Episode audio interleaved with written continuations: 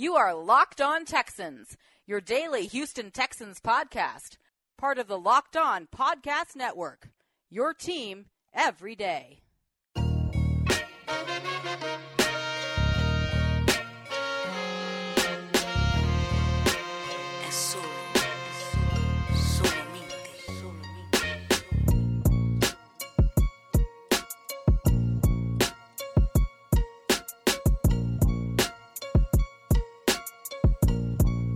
Welcome in, ladies and gentlemen, to another installment of Locked On Texans, your daily podcast and news update. And as always, please remember to subscribe to Locked On Texans on Google Podcasts, Apple Podcasts, Stitcher Megaphone, and Spotify. And as always, I'm your host, Coty Davis, along with my partner in crime, John, some sports guy Hickman. Uh, damn, I, I don't get the best friend no more. Yeah, I mean, you can always get the best friend. Uh, you want me to say it? Okay, here I go. Along with my best friend. There, you happy? uh, the listeners at home don't care, but we care about being back with you guys for a Friday edition of Locked On Texans, where we have to discuss a couple of things. One of which, Brandin Cooks, Houston Texans' new newly acquired receiver from uh, LA, the LA Rams, and so uh, he had a chance to speak to Bill O'Brien today, and you know, Coty, he was excited about that phone call. He was super excited about that phone call, and he, you know, he felt like he has a sense of being wanted. Same thing with Vernon Hargreaves. You know, when mm-hmm. he was released uh, in Tampa Bay, when he got here, he felt like he was at a place where he was wanted, and it, it, it kind of feels like, you know, Brandin Cooks has the same emotion. The good thing about it was when is when I'm sorry, when Vernon Hargreaves got here, he felt wanting wanted and he also played better. Brandin Cooks in a new system now won't be, you know, playing behind Jared Goff, who I think is overrated, and that atrocious offensive line. Now here in Houston, maybe he will play better, or not necessarily better, but back to where he's always been productive, getting over those a thousand yards and six or seven touchdowns per year. But he actually talked about what went wrong in Los Angeles. He really didn't go into depth, but he was just saying that he was dealing with a lot of stuff on the football team. And John, as you know from the Locked On camp that we have here upon this podcast family, um, you know, we was actually hearing rumblings and rumors about a lot of stuff that was not going right. And you can tell by all the off-season moves that Los Angeles has made, especially by departing with Todd Gurley um, arguably their best offensive weapon when healthy, that lets you know that there was a lot going on in Los Angeles. So, you know, I'm pretty sure that he's going to come into a better situation in Houston. Of course, there's the Bill O'Brien factor of things, but how excited for, for him to say he was ready to run run through a wall to describe the excitement that he felt playing with playing for a guy like Bill O'Brien, playing for the Texans organization, that one lets you know that he's going to come in with the right attitude, and two, he feels like he's going to be able to get him back into a situation where he's going to be able to record over a thousand receiving yards once again. Yeah, and also I think the question that is on everybody's mind is the concussions, are the concussions rather. Is he going to hold up? How is he going to, you know, make it through a 16 game season? That has been somewhat overblown because he's only missed two games in his career where he's, you know, actually got the playing time due to concussion. The the thought on everybody's mind about those concussions is, well, we gave up a second rounder. We need him to be available game in and game out. We cannot have a guy that's always out, just like what we already have on our rosters. Brandin Cook uh, did speak about that. He, and as right now, he said as for the concussions, he's feeling great and he looks forward to playing football. So I think he's putting the concussion problem behind him uh, simply because it really has not held him out of that many games. He's been able to play games, you know, um, and he's trying to trying his best to put it behind him and look forward to a new football season with a new team. And you know what? Leaving LA, coming to Houston, new city, new role everything right now is new for Brandin Cooks, and it will be very interesting to see how he is used in this offense with Deshaun Watson. Also, up for today's show, we will be discussing with Zach from Locked On Gators, are part of the Locked On family. You know, we love getting the Locked On family here on the Texas because it's one big, sometimes happy, a lot of things behind the scenes that we, it's a lot of meetings, a lot of emails, but every day, every day, the grind of just bringing the best that we could possibly bring. But Zach from Locked On Gators will be coming on the show today to discuss Jonathan Greenard, his role that he could possibly have here in Houston in his time in Florida. Welcome back, everybody, on your Friday edition of Locked On Texans, where, like I told you guys a few minutes ago, we will be joined, well, we are joined rather, by our Locked On family member, Zach Abolverdi, who represents Locked On Gators. Zach, welcome to the show. What's going on, man? I'm doing well. Appreciate you guys having me. Oh, absolutely. Thank you for joining us today. And of course, Locked On Gators. We just drafted a Gator. That's why you're here. So let's talk Jonathan Greenard and what he can possibly bring here. Uh, everything that he's done over the course of his time. You know, he spent one year in Florida. Uh, the last, uh, the, well, the years before that was uh, in Louisville.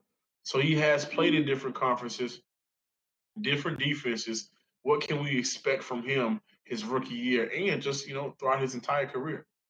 I mean, I think the first thing that you that you got to mention with Greenard is just uh, his personality and, and and who he is and kind of the energy that he gives off. I mean, that to me is such a you know representation of how he plays. I mean, um, it really shows up on the field, kind of the passion that he uh, brings out there, and and I think it was evident right away when he got to Florida. I mean, he was like immediately a team leader. He was immediately one of the best interviews on the team, one of the best quotes on the team, and you could just tell from a maturity standpoint he had it. Uh, from a football knowledge standpoint, he had it, and and then obviously when he put you know when he put the pads on, um, he delivered on Saturdays as well. So he was um I mean, he was a one-year sensation, man. I mean, he he goes down to me as one. Eh, you know, I mean, if we're just talking defensive ends, if we even want to go to the buck position specifically, which is what he played in Grantham's defense, he's definitely one of the best that have ever played that spot. And then just, I mean, defensive end overall, uh, in his one year, he really left his mark. Hey Zach, were you surprised by the fact that Greenard was still available by the 90th pick in the third round? And uh, where did you originally see originally see him going before the draft? Like, can we get some kind of sense of how much of a steal the Texans got by drafting Greenard? Yeah, I mean, I I think that there was the potential that he could be a a second round guy. I don't think anybody had him projected as a day one guy, but um, you know, I guess a little bit surprised just considering the fact that he was the SEC's a sack leader, and you know he he led in a lot of other categories, and he just um, what he did over the course of the season. I mean, Jabari Zuniga got drafted ahead of him, and I know that they play different positions or different type of pass rushers. Um, but you know, I am surprised a little bit. I guess. I mean, I think just given the year that he had, the type of you know person that he was, I'm sure how well he sold himself during the draft process. That he you know, I would have been surprised if he came off the board late second round, which maybe again, I don't know how many people had him projected there. You know, he went. I think he was supposed to go in the third round. It was just how late that he went. Um, I was kind of waiting there towards the end and not wasn't sure if he was going to be able to go on day two. So I definitely think the Texans are getting a lot of bang for their buck. And in, terms of the value that he brings and the production that he had, this is really, really a good pick at 90th overall. Absolutely, I thought he'd be going by the second round because of the uh, the needs of the edge rushing position, and he's going to be DN here in Houston, uh, which is great because I think that'll suit him extremely more than playing outside linebacker. Uh, one thing that I was able to get from Greenard, just watching some type of film on him, getting in the green room, watching tape, uh, he's very active with his hands. He uses his hands a lot, whether he tries to spin move, swim move, uh, he's very active with just jumping at passes if he's not able to get to the quarterback. You know, everything that he brings with his skill set that we are expecting for him to, you know, use here in Houston. Can you just give us a little bit of insight of what made him that type of player and the games that he dominated in in Florida for that one year, at Florida for that one year rather, what made him so dominant in those games?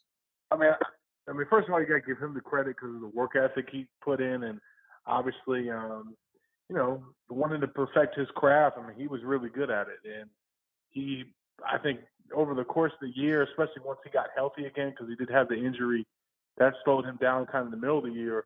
But by the end, like that Florida State game, I mean, he was an animal, um, and you know, really showed flashes th- throughout the course of the year.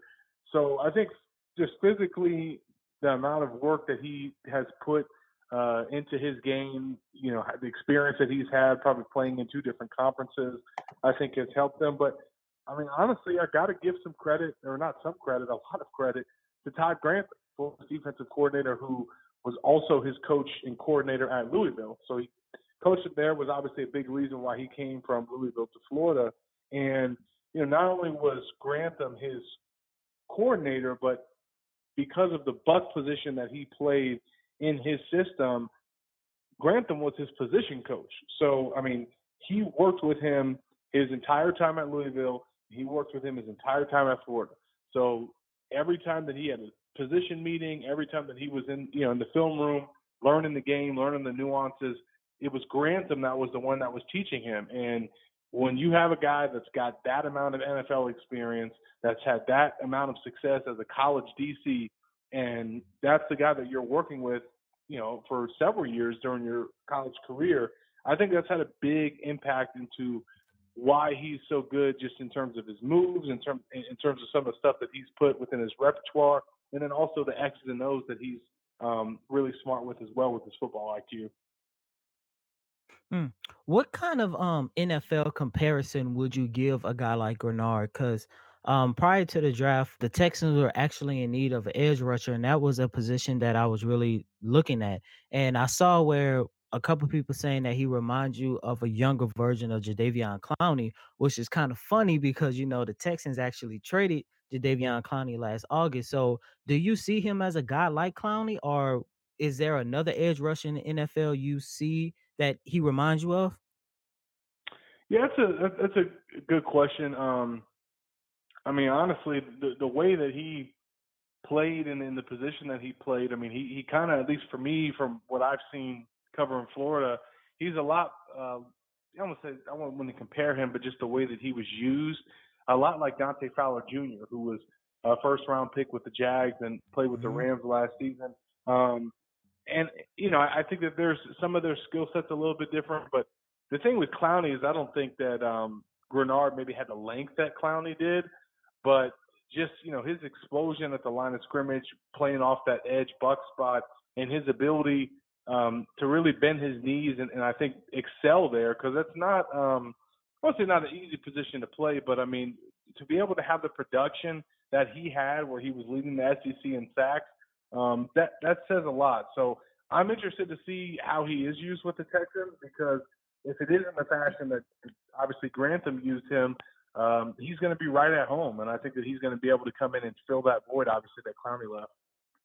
Zach, one thing I want to you know kind of get some enlightening on because I didn't get a chance to watch uh, Greenard play every game, right? And you, you're over locked on Gator you have way more experience in this because you just have the the knowledge of what he does on the field. What is one area of his game that is his weakness, or what are his weaknesses? What are you know some things heading into the league that he has to improve on before he can take that next step?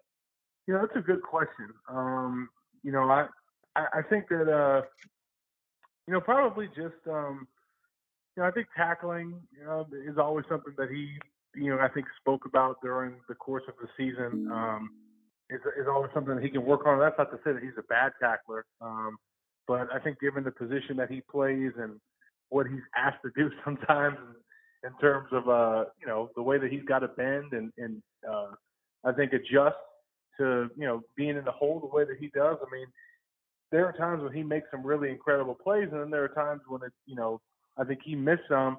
Uh, it was tough that little stretch in the season where he was injured and he was coming off of that ankle. So, you know, obviously that makes it tough to tackle. And I think that that probably had an impact on his ability. So, um, you know, that would be the one thing. Uh, you know, I think that his move is, is something that really stands out. You guys mentioned the way that he uses his hand. Um, obviously, you can always add new things to your game and, and, and pick up new moves at the next level, which I'm sure he's going to do. Um, but I mean, those, those are kind of what stand out to me just based on what I saw from him at Florida.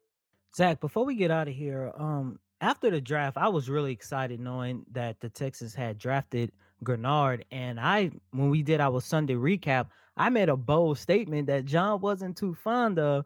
I actually called him the Texans' best prospect that they was able to pick up in the draft. Would you agree with that statement, knowing knowing what you know, watching Greenard for a full entire season? And can you go into what is his actual ceiling he can possibly reach in the NFL? Well, I mean, obviously, I think as a guy that um, being able to find some stability, which you know he had with Grantham, but the fact mm-hmm. that he had to go through that school change, he went through a coaching change at Louisville. Um, so for him to be able to go into an organization that obviously I think believes in him, um, feels like he fits in well with their scheme, uh, I think the sky's the limit for him. I mean, he he's an NFL guy. I mean, he hmm. to me he's someone that I that I see having a career in the NFL just because of one his ability, and that's I mean he proved it. If you come in the SEC with all those you know athletes on the defensive line, all those guys that are skilled, and you lead the conference in sacks, that says a lot um, to me. And then you couple that with just what he's learned in terms of being a sponge and soaking up all the knowledge defensively that he's gotten from Grantham in college, I think that being able to carry that into the NFL is going to maybe have him ahead of the curve than most rookies and probably just most guys that uh, come in and have an understanding of defensive concepts. I mean, again, he was the guy that was sitting in with Grantham every single week, every single opponent, every single game plan. He's getting it from the DC. Um, and you guys pull up Grantham's resume, you can see the years that he coached in the league. Um, so to to have that guy be the one that you were kind of being under the tutelage of, um, I think that's really going to give him an advantage. And then from obviously from an ability standpoint, that should take care of the rest. You know, God willing, if he stays healthy, and and I think that the Texans are going to be really happy with his pick. yes, sir. I know for sure. I'm very happy with this pick, pick and what and from what everything you have said today, I am really excited to see what Greenard can bring to this organization. I, mean, I, I can't wait to see what he does in terms of a celebration standpoint. He kind of already, even though he's not supposed to in college, he was, you know, he got celebratory after some plays and had fun, and um, I think that he's really going to kind of uh, take it to the next level now that he's in the NFL. One thing I like about Greenard before we get out of here is, and I really hope it transcends over to the NFL. He continues to get better with time. If you look at his last year in Florida, August, one and a half sacks, two tackles for loss. September rolls around, two and a half sacks, four and a half tackles for loss. October, uh, that's when he had that down month because of the injury. But yep. then November, he came right back on, eight and a half tackles for loss, five sacks. And then they had that one game in, uh, in December where he had one tackle for loss and one sack. So over the course of time, he gets better. It's like that motor gets going, he gets comfortable, and he's able to attack. And that is what I'm looking forward to here in Houston when he steps onto the field.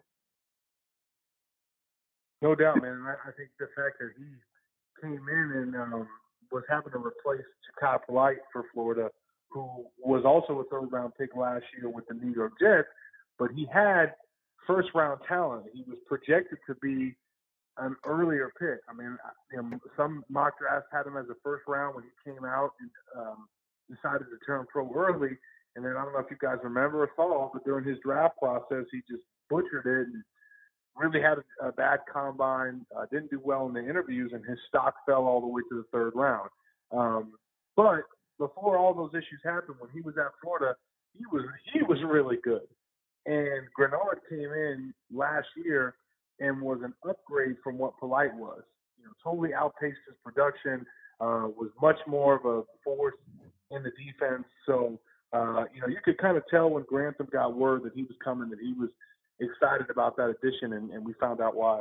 Well, like I mentioned, man, I'm really excited about the addition of Greenard. And thank you so much, Zach, for coming in on today's show and just being a part, giving us an insight of what we can expect from Greenard. Can you please tell the listeners where they can find you at on Twitter? For sure, yeah. You guys can follow me at uh, Zach Abolverdi. That's Z A C H A B O L V E R D I. And uh, yeah, man, always great to uh, you know talk to my fellow locked on brethren. Yes, sir. Yes, sir. And I'm pretty sure that we're gonna bring you back on the show sometime, probably, hopefully, if we have a training camp or sometime throughout the season, so we can give you an update to let you know everything that you said about Greenard was true. I am so excited once again. Like we we got we got this guy. Yeah, no, I, like I said, man, you asked about um, you know his his kind of where he stacks up among their draft picks, and um, you know I, I don't know what the other needs were in terms of you know the team and and kind of where those rank. But you know, in terms of a personality and a fan favorite, you're going to be hard pressed to find somebody more than uh, Greenard from this draft class. You know, listeners, everybody at home, hopefully you are at home if you're not at work. Hopefully you guys are staying out of the way. We know Houston is opening back up, but ease into it a little bit. Don't just go all in and go hard. You got to do it nice and smooth. We're talking about going back out to Houston. But, anyways, just to kind of give you somewhat of Texas news, safety, former Houston Texas safety, Tashaun Gipson did sign a one year deal with the Chicago Bears. I'm John Some Sports Guy Hickman. Always follow me on Twitter at Some Sports Guy with two Y's. Also follow the Locked On Texas Twitter page at Locked On Texans. And you know I can't do this show without my boy. Follow him as well. Coty, where can they find you? Coty Davis underscore 24. That's Coty C O T Y D A V I S underscore 24. Like I mentioned earlier, the city of Houston is slowly but surely opening back up. That don't mean y'all gonna run y'all behinds out there.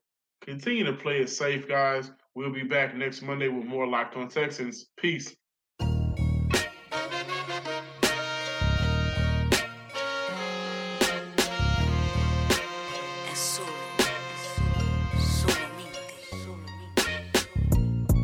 Locked On Texans, your daily podcast on the Houston Texans, part of the Locked On Podcast Network. Your team every day.